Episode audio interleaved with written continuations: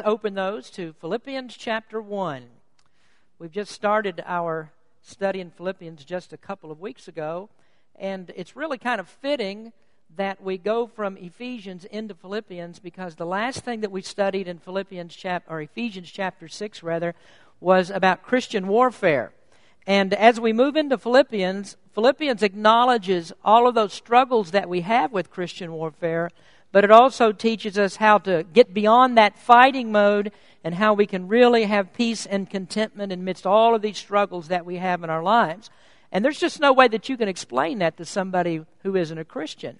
Uh, there's no way they can understand it because they can't see how a Christian can have this Christian warfare going on, having all the struggles, all the problems that people have, and then Christians run around smiling and act as if they're unscathed, or at least you should act that way, I think. And uh, lots of people really don't understand that. The truth is that unless you are a believer in Jesus Christ, you have every reason to be discouraged. I mean, you ought to be depressed because there's no hope for you outside of Jesus Christ. And so this is what Paul points out to us. And the Bible says we teaches we must have a personal relationship with the Lord before we ever learn how to deal with the real problems that we have in life. I remember about seven or eight years ago when I was in high school that uh, there was a, a, a class that was offered in our school called The Bible as Literature. And the idea of this class was that really what they wanted to do was remove God from the picture and remove anything that was uh, uh, uh, religious, the religious aspect of the Bible, and simply to teach the Bible like you would Shakespeare. And uh, I never took that course, but I could imagine that would be something very dangerous for a school to try to do if they're trying to divorce God from the school system. And the reason that I say that is because some poor, unsuspecting student might start reading the Bible and seeing what the Bible has to say, and, and all of a sudden the Holy Spirit gets hold of their heart, and the Holy Spirit conquers them, and they surrender to God's will. They surrender the Lord Jesus Christ as their Savior, and there you go. You've got a, you've got a saved, Bible believing student. Now, not, I know that's not what the school system wants, but the truth of the matter is, you can't take the Bible and just understand what the Bible has to say unless you have been converted unless you really know Christ as the Savior, and then you can't be truly happy in your life until you know Him. Two weeks ago, we looked at the introduction to Philippians, and there we kind of got a background to what's going on in the book. But here, uh, we're going to continue this uh, tonight and look at the opening remarks that Paul has in chapter 1. So let's stand, if you would, please, and we're going to read verses 3 through 8 in Philippians chapter 1. Paul says, I thank my God upon every remembrance of you always in every prayer of mine for you all, making request with joy for your fellowship in the gospel from the first day until now, being confident of this very thing, that he which hath begun a good work in you will perform it unto the day of Jesus Christ. That is a very important verse, and you might want to underline that one. I'm going to preach three messages from that one verse in the next few weeks. Verse number seven Even as it is meet for me to think this of you all, because I have you in my heart Inasmuch as both in my bonds and in the defense and confirmation of the gospel, ye are all partakers of my grace. For God is my record, how greatly I long after you all in the bowels of Jesus Christ. Heavenly Father, we thank you for the opportunity to come together tonight. Help us, Lord, as we look into your word to learn something that will help all of us in our everyday Christian lives. And we give you the praise. In Jesus' name we pray. Amen. You may be seated. In verse number three, Paul says, I thank my God upon every remembrance of you. Now, in our last lesson, I hope that you remember that we discussed the dire circumstances under which Philippians was written. Paul was a prisoner in Rome, and uh, even though he was a prisoner, he really wasn't deprived of all the opportunities that he had to preach the gospel. Uh, people were allowed to come in and visit him, and we learn that from, from other scriptures, like in the book of Acts.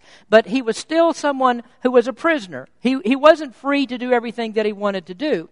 And while he was there, he, he thought about these people in Philippi and how they were so generous to help him in the ministry. He mentions that, and, and it's a wonderful thing that the people that had been converted under his ministry in that city of Philippi still had a part in the ministry of Paul. Philippi was a place of, of fond memories for him. And Philippi was unlike somewhat the other churches that Paul organized because we don't really find a strong rebuke for the church at Philippi in this letter. So as he thought about this church, this really wasn't a troublesome church. And so he said, I thank my God upon every remembrance of you. Now, I want you to notice that word thank there for just a moment. If you remember, we talked about this word in our study in 1 Corinthians. This is the word Eucharisteo. It's the same word from which we get Eucharist and that's what some people call the Lord's Supper. And the Lord's Supper is a time of giving thanks. And so that's the very same word Paul uses here. But he's thankful for their love and the support, and, and, and the church had supported him. And so he says, Each time that I thank you, or each time I think about you, I give thanks. And people in the church that don't give a pastor problems are a really blessing to the ministry, and those are people that a pastor really gives thanks for. Sometimes church members can be very burdensome and they are very troublesome. And so sometimes a pastor's ministry is enduring grief with a lot of different church members. This is why Paul, or the writer of Hebrews, says in Hebrews 13, verse 17, Obey them that have the rule over you, and submit yourselves, for they watch for your souls as, that, as they as they that must give account, that they may do it with joy and not with grief, for that is unprofitable for you. So the Philippians were not unprofitable for Paul. They weren't a grievous people for him to look after. So there was joy in the ministry that Paul had at Philippi. And these people that he writes to are good candidates to write this kind of a letter. They understood what Paul was going through, and they understood and appreciated his work, and they understood Paul's heart as he writes. So he, he thought about them, and as he thinks about them, he looks beyond personal trials and he thinks about the joy of serving Christ, even though at that time he was a prisoner. Now, I like verse number four because Paul says there, I give thanks in every prayer for you. Paul spent a lot of time in prayer. He was a man of prayer. And we notice that uh, in his prayer time and what we see in the Bible, it's usually filled with thanksgiving. And we notice that Paul, not very often at all, mentions personal needs. He doesn't talk about the physical, and he doesn't talk about the material. In 2 Corinthians, we have a prayer of Paul where there's one instance where he did, if you remember, ask God for physical healing when he asked God to remove the thorn in the flesh that he had. But most of the time, Paul never mentions himself. Rather, he goes to God in thanksgiving, and we find requests over and over again for the welfare of others. And that's much different than many of our prayers. When we go to God in prayer, most of the time we come to God with a shopping list. God, I need this. God, I want that. Do this for me. Do that for me. And so our prayers are usually me and mine, and rarely do we open up and we really pray for the needs and the welfare of others. But prayer ought to be a time when we have care and concern also for what's going on in the lives of, of other people. Now, that's really what I like about Wednesday night prayer time. Because we come to church and, and we take out this uh, little prayer page over here and, and we have all of these names of different people with all kinds of problems, salvation needs, health needs, many different things that are going on. And I think that God is pleased when, when we stop and we consider the, the problems that are going on in people's lives. And the evidence that God is pleased with that is the response that God gives us. We know and, and many of you here are, are testimonies to the fact that God answers prayer. And so, what we really need to do, not just what we do here in prayer time on Wednesday night, praying for the needs of others, but every time that you go to God in your personal prayer time, that also ought to be a time that you consider the needs of others. So, pray as Paul did. You give thanks to God. And, and, and you, you pray for the burdens uh, uh that, are, that are being borne by, by other Christians. So, that's good things. I mean, those are good things to think about, Paul, in this particular scripture. But that's not really what I want to talk to you about tonight. This evening, I want, I, I want to talk about the fellowship among believers. Now, verse number 5 and verse number 7 are, are where we want to concentrate. Paul says, I thank God for you, I joyfully pray for you. And then he says in verse number 5, for your fellowship in the gospel from the first day until now. And then in verse 7, even as it is meet for me to think this of you all, because I have you in my heart, inasmuch as both in my bonds and in the defense and confirmation of the gospel ye are all partakers of my grace. Now, there's really kind of where we want to concentrate. Partakers of the grace here, that are a fellowship of believers. So, really, that's what the, the key to this passage is, the part we're studying, because this is what Paul has in common with these people. He doesn't have so much in common on the physical level. I mean, uh, he's a prisoner, they're free. He's a Jew, they're Gentiles. He's well versed in many different parts of the Scripture and, or in all of the Scripture. They don't have much background in the Scripture at all. But what they do have is this common bond, and the most important bond, and that is they relate to one another through the gospel. And so Paul says, I can fellowship with you because of the gospel. We're different on many different levels. Many levels we're different, but we have the same gospel. We can fellowship through that gospel. Now, friends, that's one of the many wonderful things about salvation in Christ. And that's because the gospel cuts across social ties, it cuts across economic conditions, it cuts across racial differences, and the, uh, and the gospel binds us together. People from all over the world are bound together through the gospel of Jesus Christ. Now, that was some of the subject that we taught on Sunday morning. And we use this verse here, Matthew 8, verse 11. And I say unto you that many shall come from the east and the west, and shall sit down with Abraham and Isaac and Jacob in the kingdom of heaven. In Revelation chapter 5, the redeemed of God sing a song, and they say, Thou art worthy to take the book and to open the seals thereof, for thou wast slain and hast redeemed us to God by the blood out of every kindred and tongue and people and nation and so what the gospel does, it unifies very diverse people. And we have fellowship with one another. And so Paul says, There is neither Jew nor Greek, there is neither bond nor free, there is neither male nor female, for ye are all one in Christ Jesus. That's the introduction. That's a long introduction. So I'm going to try to be brief as we look at the, at the outline tonight. Number one, how do we fellowship together? Well, number one, we have fellowship in participation. We participate with each other in the gospel. I'm saved and you are saved for only one reason, and that's because God has chosen it to be so. There's nothing that I can look at in me. There's nothing that you can look at in you. It's only by the good pleasure of God's will that He decided that He would make us participants in His grace. Now, I don't think that I really have to go into a, a long explanation for you to tell you when that happened as we looked in the book of Ephesians and studied there, we found out when God decided all this, that was before He ever created the first thing that was on the earth. Before the foundation of the world, the scripture teaches that we were elected to, by God unto salvation. And, and God just, just looked down through time and, and he, didn't, he didn't choose us because, because he saw something good that we would do. It's not based upon anything in me or you. There is no reason in man at all for God's choice. The scripture tells us that neither you nor I could do anything good or evil that would cause God that he might choose us. So there's nothing that man does that figures into this plan.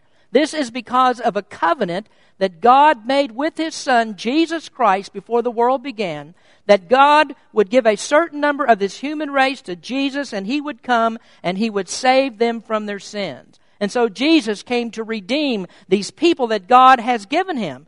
And so Jesus is never, should never be considered as a potential Savior for anyone. Jesus is the Savior who came to save His people. And that's the ones that were given to Him by the Father. And every one of them without fail will be redeemed. And so we're drawn together in this common bond, not because of some decision that we have made or because of any good that we have done, but we are brothers and sisters in Christ only by the sovereign will and determination of God alone. So, your fellowship with me and my fellowship with you and every other single believer all around the world is by God's sovereign, immutable decree before the foundation of the world. Now, I want to talk about that because Paul talks about God's grace. But secondly, we have fellowship in salvation. Now, the first decree is that of participation in the grace of God. That happens before the foundation of the world, but then comes our salvation, and that's what takes place in time. And we're in the fellowship of salvation because God has drawn us through the preaching of the gospel of Christ. We're brought to faith in Christ. Now, understand it too that this is a common faith. All of us believe the same thing. All of us are brought with a common faith. So the same gospel that saved me is the same gospel that saves you. There aren't multiple ways of salvation. So, no matter what culture you're in, and no matter what socioeconomic background, no matter the race, as we said a minute ago, all are brought to the Father in this common faith. Now, there are many people who don't teach that today. They teach that it really doesn't matter what you believe, just be sincere. Whatever it is you do believe, be sincere about that, and, and your sincerity alone, that's enough to make you righteous with God. We have even some evangelical Christians that teach that. But whenever a person stands up and says that anybody could be saved by going some other way, that a Jew could be saved without Jesus Christ, or any other person without personal faith in Jesus Christ, then that person is denying the very gospel that he claims to preach. Now, there's a reason why people don't understand this very well. Uh, they don't really understand who brings salvation. Now, I'm not here talking about necessarily faith in Christ, but they don't know who begins the work of salvation.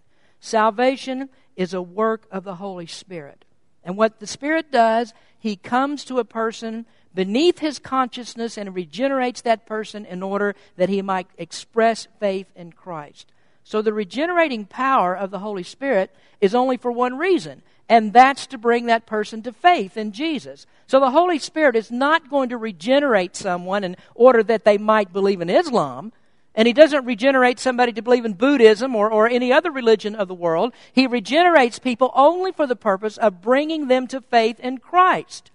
No one who has been regenerated does anything other than to express repentance and faith in the person of Jesus Christ. So if you get that order mixed up, and we talked about this in Sunday morning form class, if you get that order mixed up of, of what goes first here, and you try to put repentance and faith in front of regeneration, then what you end up with is the opportunity for man to claim that he's done something himself. It's what I've done, my repentance, my faith. That's what saves me, when in fact all of that is enabled by the regenerating work of the Holy Spirit. So you have to get that order right, and when you do, then you clearly understand, or you should understand, who has control of salvation. That's all in the hands of God. And so when God is control, we have a common salvation. We have fellowship in the salvation of Christ. We don't have anything in common with Islam, and we don't really have anything in, in common with Judaism. We are all united by faith in Christ. And unless we have that faith, there will never be any peace between men. As long as there are people without faith in Christ, peace among men does not exist. Because Christ and belief in Him is what removes the enmity from man to God and from man to man. So we have fellowship in salvation. The third thing that we get is that we have fellowship in supplication. What do we do every time we come to church? Well, we come here and we sing and we pray. We praise God. We worship God. And we have fellowship together in prayer and thanksgiving as we supplicate God for our needs. And then we praise God for His response to that supplication. A few weeks ago, you may remember on Sunday morning, I told you about uh, the Navy chaplain who was court martialed for praying in the name of Jesus at a public gathering. The problem was he was wearing his uniform and he was told that he was not supposed to end his prayer in the name of Jesus. But he was determined that he was going to do that because he was praying in the name of the only person by which God will, will grant any request. He prayed in the name of Jesus. Now, what our leaders tried to do, and we've talked about it, I mean, they want us to pray generic prayers. Public prayers ought to be generic prayers so that anybody who's there, they can feel comfortable with your, what you're praying and they can know that you're addressing their God as well. Well, those kinds of prayers don't actually unite us. What those prayer do, prayers do is they divide us. And that's because we don't have anything in common with, with people like terrorists who believe in the God that they believe in. Their God is not our God.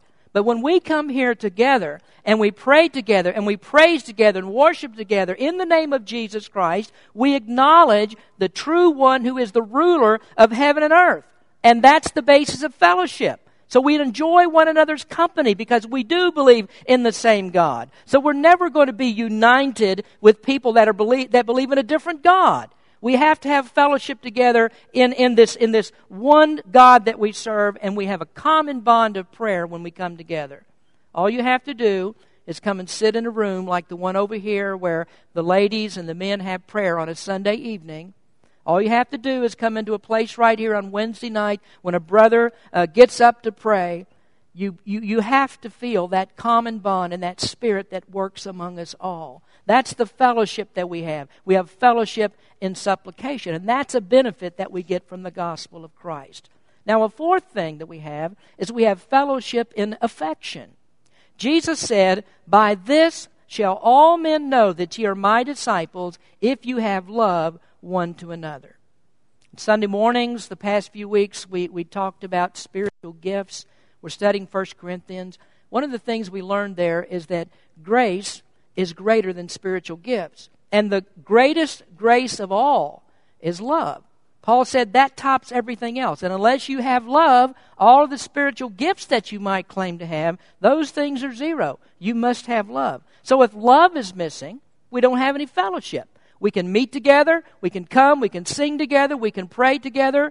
But as we do, if we don't have love, then all of us are just like little islands out here all by ourselves, disconnected, because love is the thing that brings us together.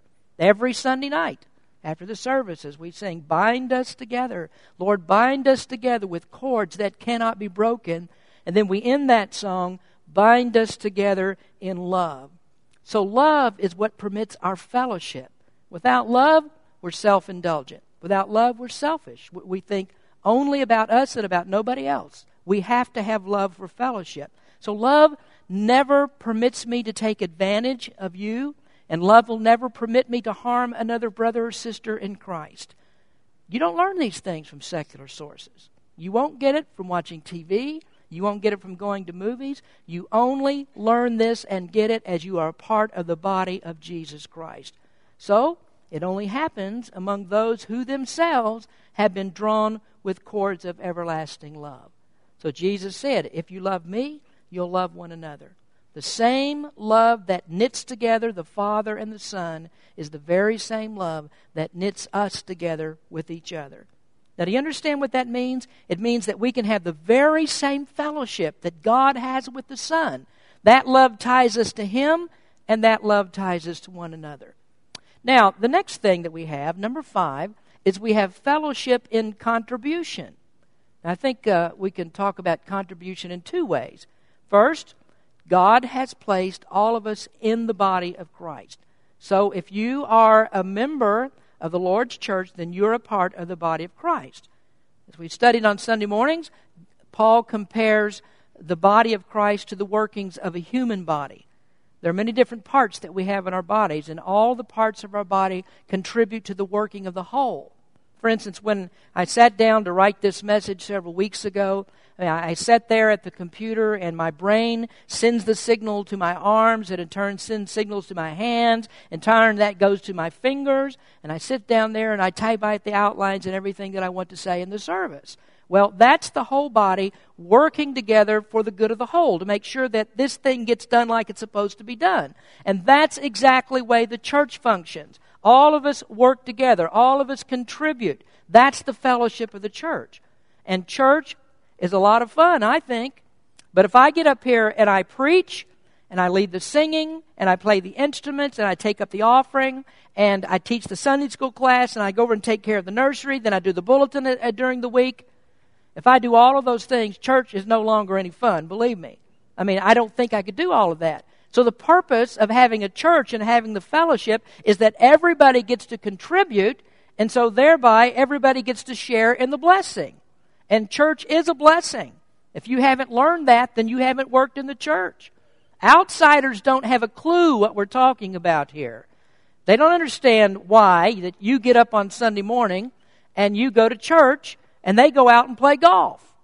Now, the guy that goes out and plays golf, he sits there in the clubhouse and drinks his beer, while some of you ladies here, you go over in the nursery and you change dirty diapers. And the, the guy out there in the world, he's wondering, that doesn't sound equal. And it certainly doesn't sound like church is better. Not at all. But if, as a Christian, did you ever go try to play golf on Sunday morning instead of going to church?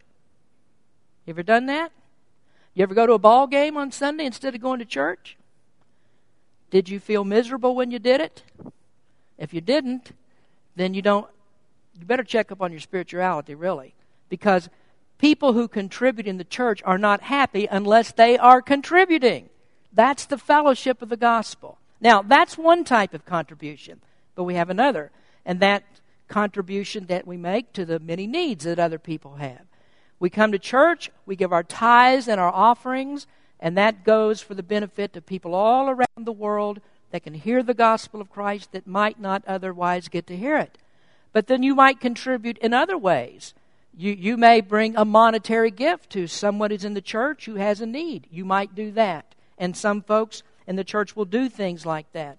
There may be a Christian here that's on hard times and uh, they're having difficulties and, and maybe they're sick or something. And you go over their house and you do a chore for them.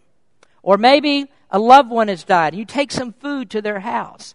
That's one of the benefits you get of being a part of a church. And it's not that you have to do it, it's that you want to do it. You don't call it drudgery. You like to do those things. And that's because the love of Christ is in you. Christ dwells in you. And you know this that when you do it for them, when you do a good work for another member of your church or, or another Christian, you know that when you do it for them, you are also doing it for Christ. And that's exactly what Jesus said. He said, Then shall the righteous answer him, saying, Lord, when saw we thee hungered and fed thee, or thirsty and gave thee drink? When saw we thee a stranger and took thee in, or naked and clothed thee? Or when saw we thee sick or in prison and came unto thee?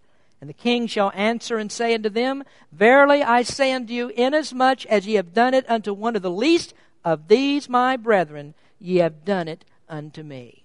That's what you get when you know Jesus. When the gospel is real to you, then you can fellowship in your contributions. Now, number six is we have fellowship in proclamation. And that means that we all have a part in getting out the message of the gospel to people that are lost and dying in sin. Now, let me make something clear to everybody that's here. The only way that you can do this properly is through the church. Did you know that Christ has given nobody the commission to preach the gospel except the church? Nobody has a right to proclaim the message of Jesus Christ but the church of Jesus Christ. That, that might seem strong, and many people don't agree with that. But you show me one place in Scripture where Jesus gave anyone the authority outside of the church and gave them the authority to preach and to baptize. Show me one instance of that, and then I'll believe it. But you won't find it. And so that's why we don't support parachurch organizations. God did not give the responsibility of preaching the gospel to anybody but the church. So he didn't give it to Gideons, he didn't give it to the Campus Crusade for Christ, and he didn't give it to InterVarsity. They don't have a commission to preach the gospel. The scripture says the church is the pillar and the ground of the truth. And so, whenever the truth goes outside the auspices of the church, it does not stay truthful. Now, any organization that wants to preach the gospel must first come under the authority of the church. So, whenever a missionary comes to us and they want to present their ministry, they want to tell about where they're going in the world, what kind of work they're going to do, first question I always ask What church are you out of? What church gave you the authority to preach and to baptize? And if that person says to me, Oh, uh, no church gave me that authority, then I say, Bye bye. We're not going to support you unless you have the authority of a New Testament church to go and do that. Now, some of them come to me and they tell me what church they're from, and I still say, bye bye. We're not going to support them. So, in every case, you find this to be true. When an organization has tried to preach the gospel without authority, they may stay true for a while, but they don't stay true. The truth always suffers unless it's being taught by the church of Jesus Christ. So, the thing that I'm trying to get across to you here is that you don't get this privilege unless you're in the fellowship, in a proper fellowship of Bible believing Christians that constitute a church of the New, a New Testament church of Jesus Christ. You know, I was happy when, when Brother Dalton told me that our teenagers were interested in going out and, and passing out church brochures and tracts. That's a privilege that you get when you become a part of a church. And so when Paul said to these Philippians, I thank God for you in your fellowship of the gospel, then what he meant was you are also sharing the gospel with people in your city. You have a part in that. And as you support me, as you send money to me for these missionary endeavors, you, you are also fellowshipping in that, in that same gospel that you're able to share with other people. So we have that kind of fellowship, proclaiming the message of Jesus Christ.